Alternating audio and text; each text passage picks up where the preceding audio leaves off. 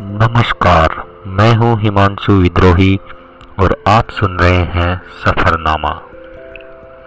सफ़रनामा में आज मैं आपको सुनाने जा रहा हूँ क्रांतिकारी कवि अदम गोंडवी की कविता।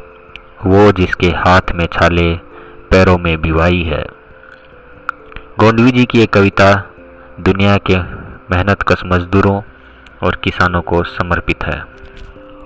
दोस्तों, गोंडवी जी का मूल नाम रामनाथ सिंह है और उनका जन्म उत्तर प्रदेश के गोंडा ज़िले में 22 अक्टूबर सन उन्नीस सौ सैंतालीस को हुआ था।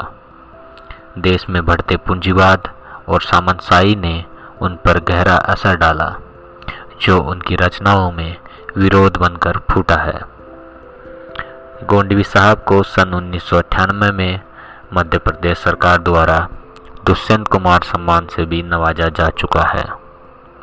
आइए, अब सुनते हैं गोंडवी जी की कविता।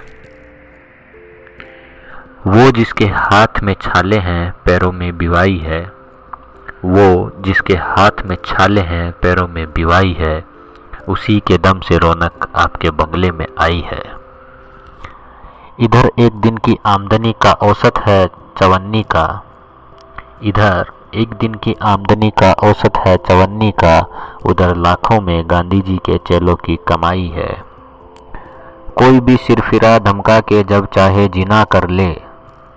हमारा मुल्क इस माने में बधुआ की लुगाई है। वो जिसके हाथ में छाले हैं, पैरों में बिवाई है, उसी के दम से रौनक आपके बंगले में आई है। रोटी कितनी महँगी है? ये वो औरत बताएगी, रोटी कितनी महँगी है, ये वो औरत बताएगी, जिसने गिरवी रख के जिस्म अपना यह कीमत चुकाई है।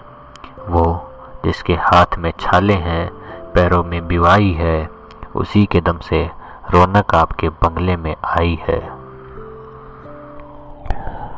तो ये थी आज की कविता, जिसके हाथ में छाले, पैरों में बिवाई है।